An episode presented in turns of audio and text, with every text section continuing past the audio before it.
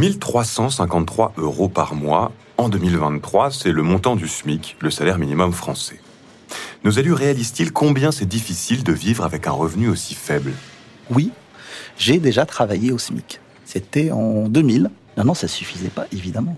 Heureusement que je me suis marié en 2001 et que mon épouse euh, gagnait aussi un salaire. Mounir Satouri est député européen Les Verts. Il a conscience qu'avec l'inflation, les crises sanitaires et internationales, les travailleurs galèrent davantage aujourd'hui qu'hier.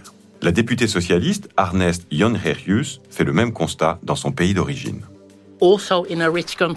Même dans un pays riche comme les Pays-Bas, les travailleurs au salaire minimum sont en difficulté. Ce n'est pas suffisant et ça l'est encore moins depuis la flambée des prix de l'énergie, de l'alimentaire et du logement. En 2023, plus d'un Européen sur cinq est menacé par la pauvreté. Que fait l'Europe? Se contente-t-elle de regarder les travailleurs pauvres devenir de plus en plus pauvres? Ou peut-elle aussi agir sur la question sociale? Certains députés se sont battus pour des salaires minimums décents. Mais la résistance de certains pays et groupes d'entreprises à un texte européen contraignant a été féroce. C'est ce combat que je vous raconte aujourd'hui. Je m'appelle Victor de Quiver, je suis journaliste et j'ai eu envie de comprendre la bataille qui s'est jouée autour du salaire minimum européen. Revivons ensemble les heures décisives qui ont mené à l'adoption de la directive sur les salaires minimaux adéquats en septembre 2022. Bienvenue dans Décisive, le podcast du Parlement européen qui retrace les prises de décision cruciales pour l'Europe. Saison 3, épisode 6, 24 heures pour un salaire minimum décent.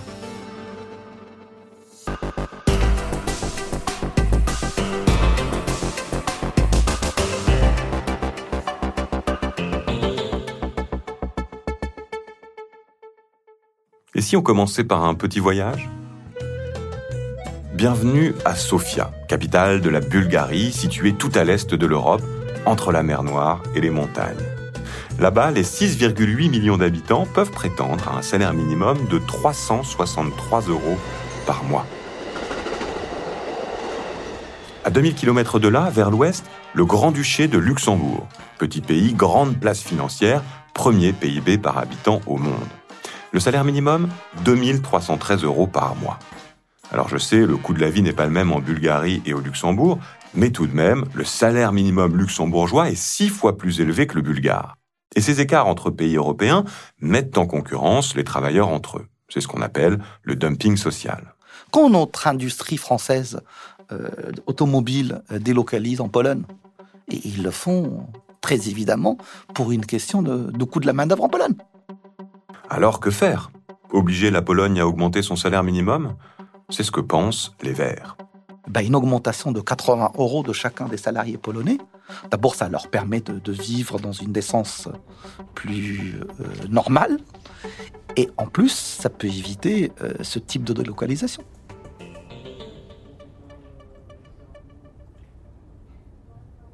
Mai 2019. Mounir Satouri vient d'être élu au Parlement européen au sein du groupe Les Verts. D'abord, moi, dès qu'on était élu, je suis venu avec la conviction que je voulais siéger à la Commission Affaires sociales.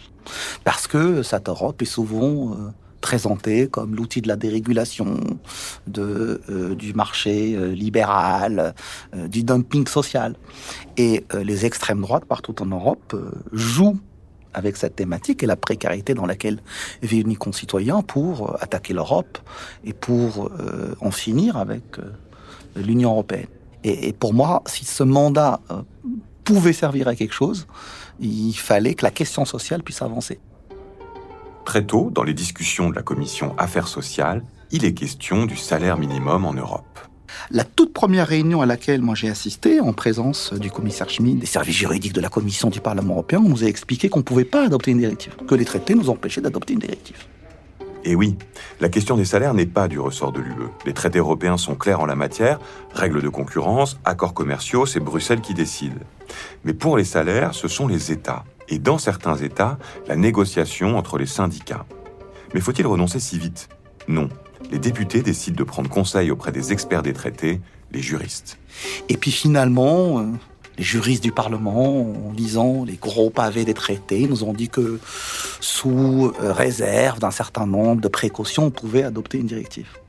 Une directive, c'est une loi européenne qui fixe un objectif global, mais qui laisse aux États le choix des moyens pour la mettre en œuvre. Soyons clairs, il est impossible pour l'Union européenne de créer un SMIC unique européen, mais les députés vont pouvoir emprunter une voie moins directe. Fixer un principe selon lequel le salaire minimum doit permettre aux citoyens de combler leurs besoins quotidiens essentiels.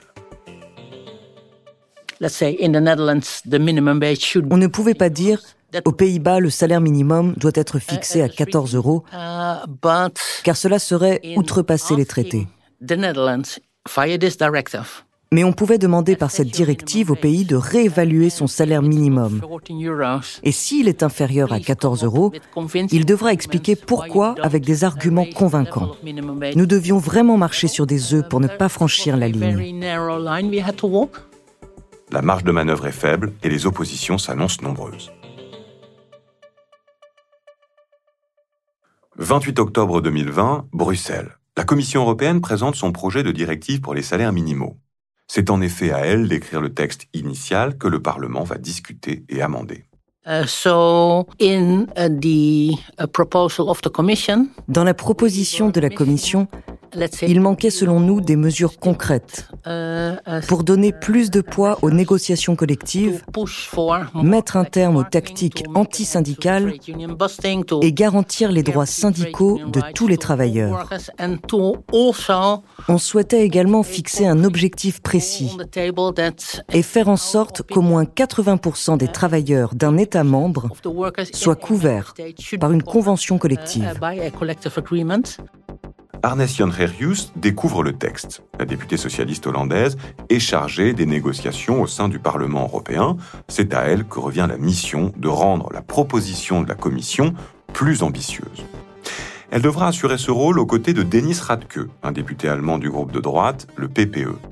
L'idée de devoir travailler main dans la main avec un député du camp opposé ne l'effraie pas. Rappelez-vous, elle l'avait déjà fait pour la directive sur les travailleurs détachés, dont je vous ai déjà raconté l'histoire dans un épisode précédent. Et comme moi, il a un passé de syndicaliste. Uh, uh, Avant d'être élu député, Arnès a travaillé pour des syndicats pendant de longues années. A priori, c'est un atout, car elle s'apprête à rencontrer nombre d'entre eux dans les semaines qui viennent. Mais dans un premier temps, ce sont les syndicats de patrons et les lobbies privés qui tentent de l'influencer. Euh, euh, Toutes les organisations patronales ont fait du lobbying contre la proposition. De l'industrie métallurgique au tourisme, en passant par l'agriculture, elles étaient sur uh, tous les fronts. Dans ce dossier, Mounir Satouri va défendre la position des Verts auprès d'Arnes Jonrerius et des autres groupes. Autre point de vigilance, celui de l'égalité entre les femmes et les hommes. Parce que la première fois que j'en ai parlé, les autres, ils comprenaient pas. On va lutter contre la pauvreté, c'est pour tout le monde. Mais non, reconnaissez qu'on n'est pas tous égaux face à la pauvreté. Certains sont euh, plus victimes que d'autres. Et en l'occurrence, les femmes sont plus victimes que les hommes. Très concrètement, les députés débattent aussi de la manière dont les États devraient déterminer leur salaire minimum. Les Verts portent une idée. Les gouvernements pourraient, selon eux, déterminer un panier de biens et de services qui donnerait une idée de ce que ça coûte de se loger, de se nourrir, de se déplacer, d'accéder à la culture. Et de lier le montant du salaire minimum à ce panier de biens et de services. Ah ben moi, si j'avais écrit tout seul ce texte, le fameux panier de biens et de services, euh, je l'aurais mis beaucoup plus durable, parce que pour moi, euh, non seulement ce salaire minimum doit permettre de se loger, mais de se loger de bonnes conditions, et pas dans des passoires énergétiques, et pas avec de l'énergie fossile, se nourrir, mais pas avec de l'alimentation bourrée de produits chimiques, euh, et dans des circuits courts, on doit tenir compte du surcoût que cette alimentation peut avoir, etc. Mais Mounir Satouri doit faire des compromis. Il accepte que ce panier de biens et de services ne soit pas des plus bio, à condition qu'il existe. La proposition est retenue. Dans cette optique, nous avons demandé à tous les États membres de ne pas se contenter de dire qu'il faut réévaluer le salaire minimum. Pour vraiment s'attaquer au problème, on doit se mettre à la place du travailleur. Uh, Peut-il vraiment payer ses uh, factures Quels biens et services sont abordables avec le salaire minimum Est-ce que cela suffit vraiment Enfin, le député européen aimerait renverser le cadre idéologique qui accompagne l'idée de salaire minimum. Vous savez, celui qui voudrait le lier à la croissance et à la productivité. Pour les libéraux, le salaire minimum euh, doit tenir compte de la productivité Il ne faut pas qu'une entreprise euh, paye en salaire minimum euh, plus que les bénéfices qu'elle engendre. Pour nous, euh, le salaire minimum devait garantir la, décence et ne pas tenir compte que de la productivité. Les députés de tous bords débattent longuement de ce sujet. Et à la fin... On a un compromis.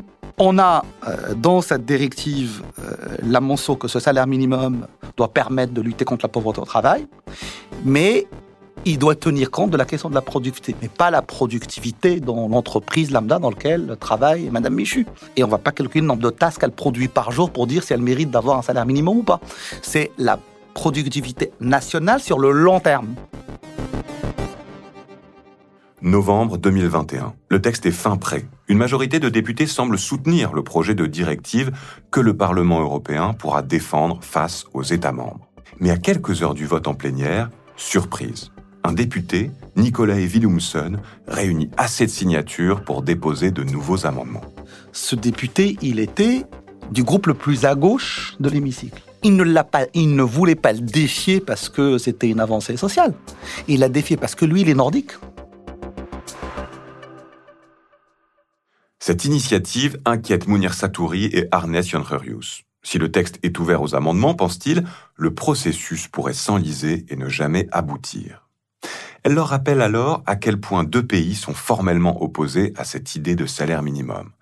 Le Danemark et la Suède, y compris la gauche et les syndicats de ces deux pays.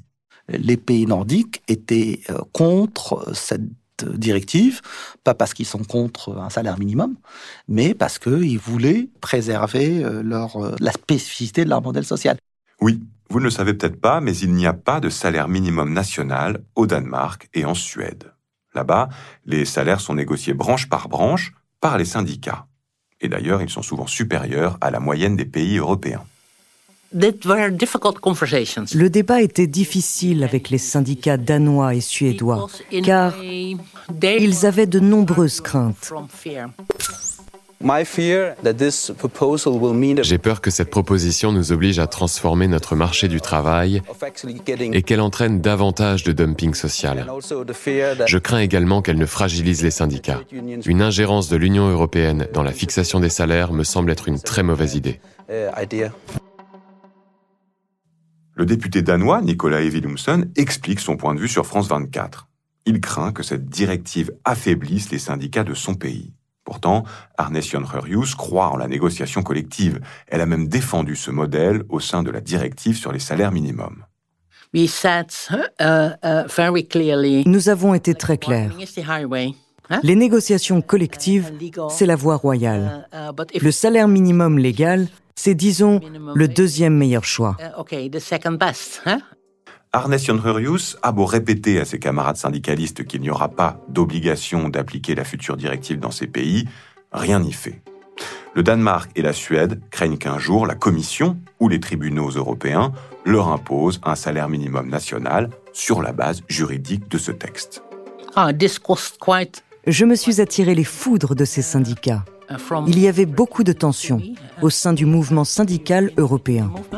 Finalement, la tentative du député nordique échoue. Il ne réunit pas assez de voix.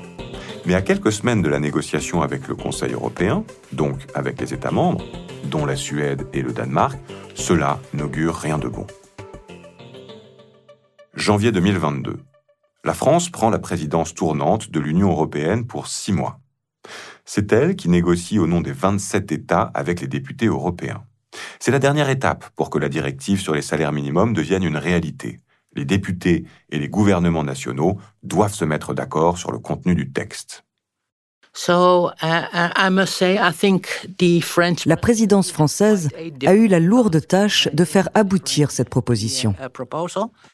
Le contexte est compliqué. Les gouvernements des pays du Nord sont vent debout contre ce texte et on ne sait pas non plus quelle sera la position de l'Allemagne. Cette proposition a suscité la controverse en Allemagne. Uh, uh, le parti d'Angela Merkel, la CDU, était contre. Mais le SPD, lui, était pour. Lorsqu'un État membre aussi important que l'Allemagne ne se positionne pas, c'est très difficile d'obtenir une majorité qualifiée mais les partisans du texte vont utiliser leurs atouts. D'abord, il y a une large majorité de députés qui le soutiennent, ce qui donne du poids à Arnes Joncherius. Ensuite, nous sommes dans un moment de campagne électorale en France et en Allemagne. Emmanuel Macron tente de mettre l'Europe sociale au centre de ses propositions. Quant au chancelier Olaf Scholz, il promet d'augmenter le salaire minimum à 12 euros par heure s'il est élu et à soutenir le texte européen. C'est toujours plus facile lorsque l'Allemagne et la France unissent leurs forces. Les négociations du Parlement européen ont été exemplaires. Mais pour être tout à fait franche, je pense que le mérite revient également à la diplomatie française. Moi, j'ai senti dès le début qu'il y avait une volonté politique de la présidence française de, de faire en sorte que ce texte aboutisse. 6 juin 2022, Strasbourg. C'est dans une salle du Parlement européen que les négociateurs du Conseil et les députés se retrouve pour la huitième fois depuis le début de l'année. Dans quelques jours, la présidence française sera terminée. Si les députés veulent profiter de la volonté française d'avancer sur ce dossier, c'est maintenant ou jamais. Il faut clore ce dossier. Les négociateurs du Conseil européen savent qu'ils n'obtiendront pas le vote de la Suède et du Danemark. Mais ils peuvent s'en passer, il suffit d'une majorité qualifiée. Ils avancent point par point. Mounir Satouri refuse que le panier de biens et de services disparaisse du texte. Il doit cependant accepter que celui-ci ne soit plus au centre de la directive, mais relégué au préambule du texte, perdant ainsi de sa valeur contraignante. Et on, a topé très très tard la nuit. À 4 heures du matin, un accord est trouvé, la directive sur les salaires minimums est prête. Fatigué mais satisfait.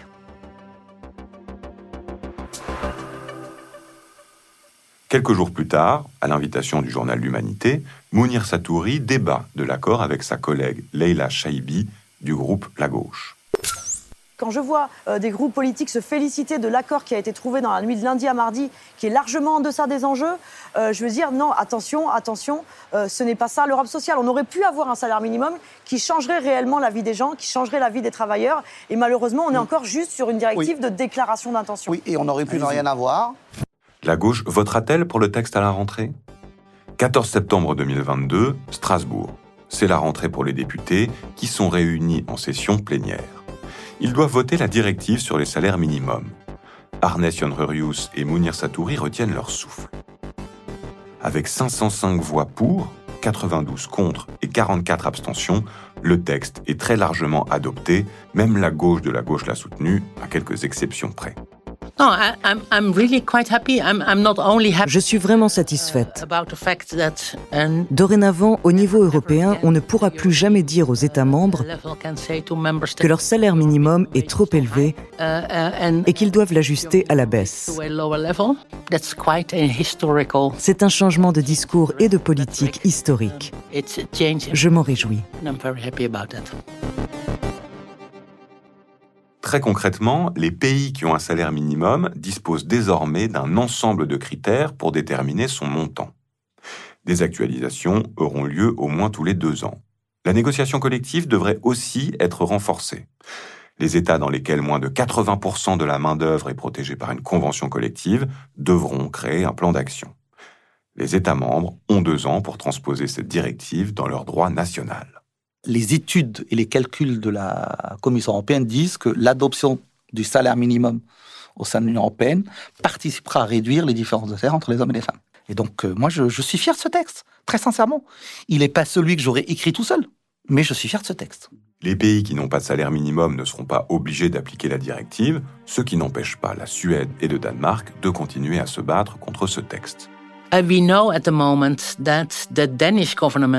En ce moment, le gouvernement danois, à la demande des partenaires sociaux, a choisi de contester la directive devant la Cour de justice au Luxembourg pour demander si elle ne dépasse pas les limites fixées par le traité. En janvier 2023, la Suède a rejoint le Danemark dans sa procédure auprès de la Cour de justice de l'Union européenne. À suivre. Mais Arnes Jonrerius est confiante. Elle est certaine que ce texte va changer la vie de millions de personnes. D'après nos estimations, 25 millions de personnes touchent un salaire minimum inadéquat. Uh, si cette directive est transposée en droit national, Elle pourra aider tous ceux qui défendent l'augmentation du salaire minimum et luttent contre la pauvreté. Ce qui m'intéresse, c'est que ça change l'image de l'Europe.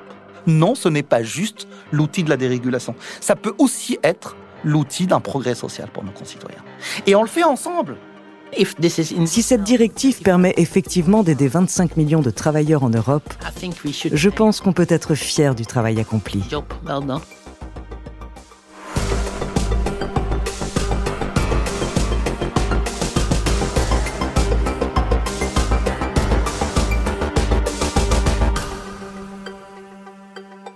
Décisive, un podcast produit par Bababam pour le Bureau en France du Parlement européen coécrit avec Quentin Tenot et présenté par Victor de Quiver.